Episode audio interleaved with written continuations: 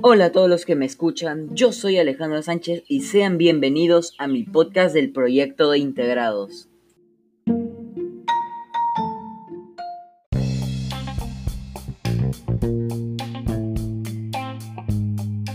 Bueno, en esta ocasión vamos a hablar de un tema muy serio que ha traído muertes en todo el mundo. Estamos hablando del COVID-19 o coronavirus. Vamos a hablar de este tema en distintos aspectos como matemáticos, científicos, lo que ha hecho el gobierno, etc.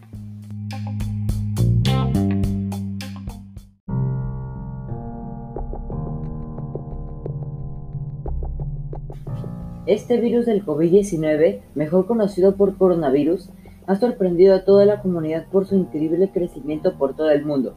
Y es que aquí en el Perú cada día hay más casos de este, y el incremento más grande en el Perú fue el 14 de abril en concreto, desde 2.642 casos pasaron a 10.030 casos. Debido a este hecho, se ha creado una cuarentena en nuestras casas y no nos arriesguemos a contraer este virus y seguir propagándolo. Con respecto a este factor, mucha gente se desespera y sale imprudentemente de sus casas con sus amigos, de fiesta o simplemente a pasear, y por consecuencia los números de casos no han dejado de subir cada día más. Los números hablan por sí solos. A causa de este hecho, el 61% de la población peruana que fue contagiada por este virus tiene de 18 a 49 años de edad, y a pesar de que no todas esas personas han sido contagiadas de esta manera, lamentablemente la gran mayoría sí lo ha hecho, y esto solo refleja la poca importancia que le pone la gente a este acontecimiento que está pasando en todo el mundo.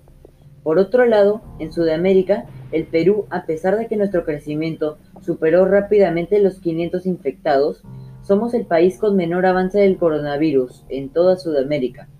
Esta información fue elaborada por el gobierno y afirma que por encima de nosotros está Argentina con aproximadamente 700 casos, luego Chile con más de 1.500 casos y finalmente Ecuador que cuenta con más de 1.500 casos.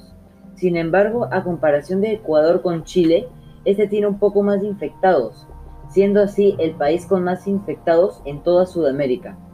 Ya que este virus ha matado a gente de manera muy rápida, la Agencia de Salud Internacional hizo una gráfica que afirma que en el mes de abril Italia ha sido el país con más muertes en todo el mundo, con aproximadamente 13.915 muertes.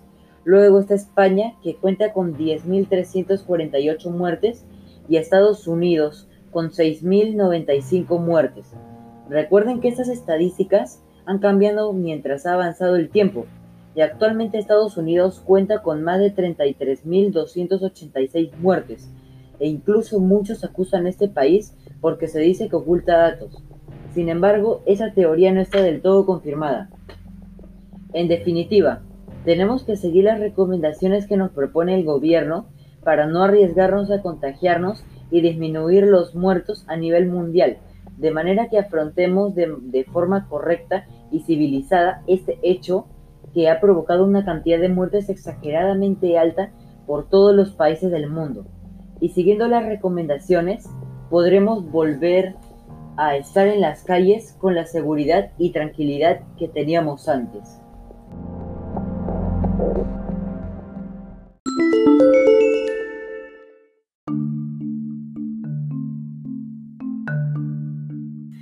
Debido al coronavirus y su gran incremento por el Perú, el gobierno ha creado unas medidas para que este virus deje de progresar por el Perú y hayan menos infectados tanto en el Perú como en el mundo.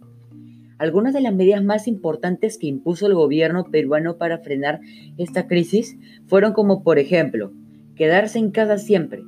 Esta norma es más conocida como la cuarentena y ha ayudado bastante, ya que como demasiada gente transita en la calle, se ha vuelto un lugar bastante infectado, porque se ha acumulado todo tipo de bacterias allá afuera. Otra norma es que solo hay unos días específicos para salir de casa, tanto hombres como mujeres, y comprar productos para seguir en casa y no pasar hambre con la familia. Y por supuesto, también satisfacer nuestras necesidades, claro. También solo se permite que salgan uno y como máximo dos personas a comprar los productos necesarios para la casa. Otra norma bastante importante que se debe cumplir es que se necesita un pase especial para salir de casa. Y es obligatorio que si va a salir, aparte de su pase, se necesita llevar su DNI con él. Y la última medida que consideraré en esta lista es la de salir con una mascarilla para no absorber este virus y que no nos infectemos.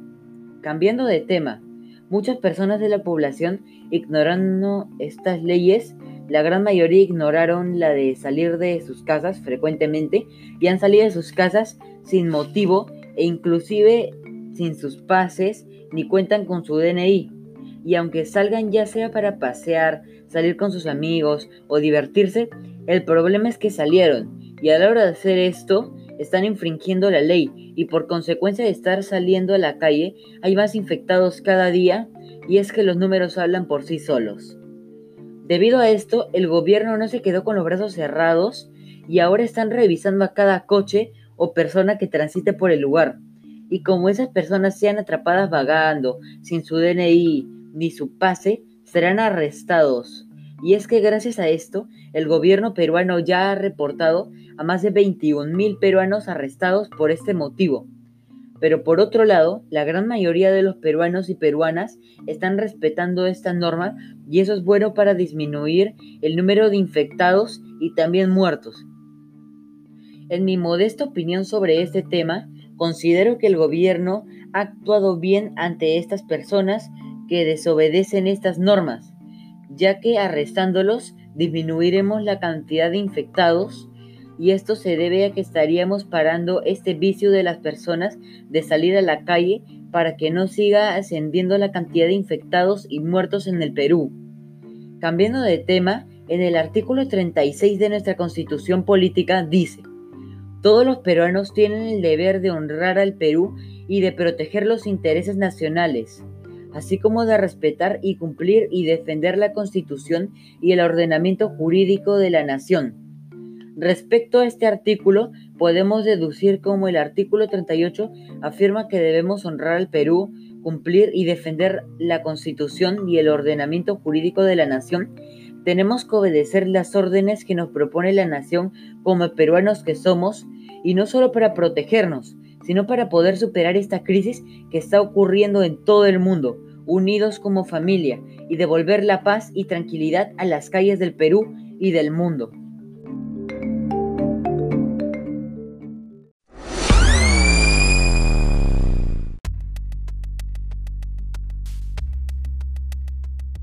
¿En qué medidas es importante aplicar los mecanismos de prevención ante el COVID-19 para preservar nuestra salud y defender nuestra vida? Y bueno, para esta ocasión hemos traído a un científico que ha investigado este tema con gran detalle. Denle una cálida bienvenida a Alfred Kroeber, que hoy nos va a responder a esta pregunta. Y bueno, primero que nada, hola Alejandro y a todos los que me están escuchando. Yo soy Alfred Kroeber y en mi opinión, las medidas más importantes que debemos tomar en cuenta para defender nuestra salud y defender nuestra vida son mantener la distancia de las demás personas. Esta acción va a ayudar mucho ya que como no nos estaremos en contacto, no nos estaremos pasando ninguna bacteria y no estaremos expuestos a contraer este virus. Mantenernos dentro de nuestras casas. Es también otra medida importantísima ya que como afuera en la calle transita demasiada gente, tosen, estornudan, también hay demasiadas bacterias, por lo que se ha vuelto un poco infeccioso y por ese motivo es mejor quedarse en casa. Lavarse las manos frecuentemente. Esta es de las medidas más importantes que tienen que hacer, ya que a diferencia de las otras que evitan el contacto con este virus, esto es capaz de eliminar a todas las bacterias de nuestras manos, para que a la hora de tocarnos la cara este virus no esté ya que como nos lavamos las manos desaparecerá. E inclusive esta medida nos puede quitar las bacterias hasta de nuestro cuerpo si es que nos bañamos completamente. Por lo que esta medida se ha vuelto de vital importancia para defendernos de este virus. Desinfectar los objetos que más tocamos o utilizamos. Esta medida la considero muy importante ya que lavándonos las manos estaríamos eliminando las bacterias que este objeto posee y a la hora de utilizarlo no nos estaríamos exponiendo a contraer este virus ya que ese objeto está 100% desinfectado. Desinfectar en un pañuelo también la considero una medida muy importante, ya que si nosotros estornudamos en un pañuelo, las bacterias se quedarán ahí, y en el caso de tener este virus, más aún, para no contagiar a las demás personas que estén en nuestro entorno, y no seguir expandiéndolo en el Perú. Finalmente, la última medida que consideraré será el uso de la mascarilla. Esto se debe a que esta herramienta de prevención contra el virus hace que el virus no pueda ingresar en nuestro cuerpo, ya que nos estaríamos cubriendo tanto en la boca eh, como en la nariz. Y siempre recordar que después de usarla, siempre se tiene que botar, porque como las bacterias se quedan ahí, si la volvemos a utilizar, nos arrojaríamos a nosotros mismos el coronavirus. Cabe recalcar que estas no son las únicas medidas que existen para prevenir contra este virus. No obstante, yo seleccioné estas porque son las más importantes y las más fáciles de cumplir en mi opinión personal. Bueno, gracias doctor por estas recomendaciones y denle unos aplausos por sus grandes palabras. Hasta la próxima, doctor Kroeber.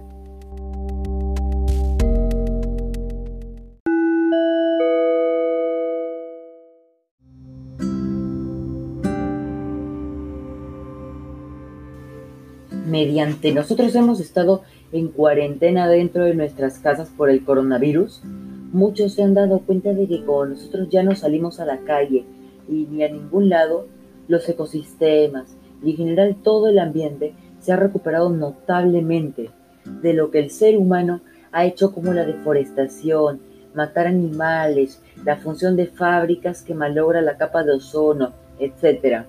Y es que el coronavirus, sin contar la gran cantidad de muertes que ha provocado, no solo a nivel nacional, sino a nivel mundial, nos ha dejado una enseñanza a todos los seres humanos, ya que al ver este cambio nos ha hecho ver todo el caos e infierno que hemos hecho a las demás especies que existen en este planeta, ya que nosotros no somos las únicas personas que viven en este planeta.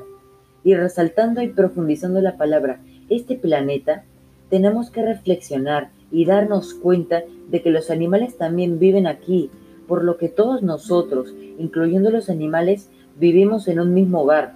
Por lo tanto, todos los habitantes de este planeta merecemos el mismo respeto y derechos. Y nosotros sin ninguna duda no hemos respetado a las demás especies que habitan en este planeta, ya que nosotros hemos hecho mucho abuso de lo que Dios nos ha puesto en este mundo y como todas las especies del mundo, incluyendo los humanos, vivimos en un mismo hogar. A la hora de nosotros maltratar y matar a las distintas especies y ambiente, por supuesto, estaríamos haciendo daño a todo nuestro hogar. Y esto nació gracias a todo el gran abuso que nosotros le hemos puesto a nuestro poder.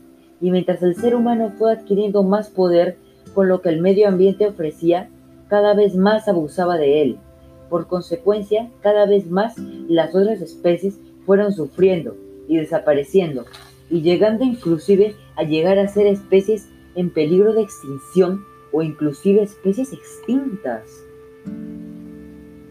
En lo personal, espero que el ser humano tome en cuenta este hecho, porque de lo contrario será muy tarde para remediarlo. Espero que el ser humano muestre su lado más bondadoso y piensa en todas las especies que viven en este planeta para cada día llegar a ser un planeta más equilibrado, justo y armonioso. Porque como Dios también pensó en nosotros y nos perdonó de todo pecado, es momento de seguir el camino de fe y esperanza del Señor Jesucristo y pensar en ello y remediar todo lo que nosotros hemos hecho solo por ambición de poder que atribuye a nuestro propio beneficio.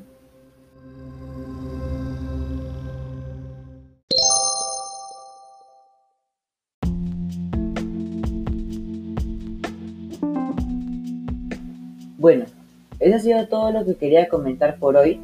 Espero que se hayan informado que ese ha sido el propósito. Cuídense por casa y les deseo las mejores de las bendiciones.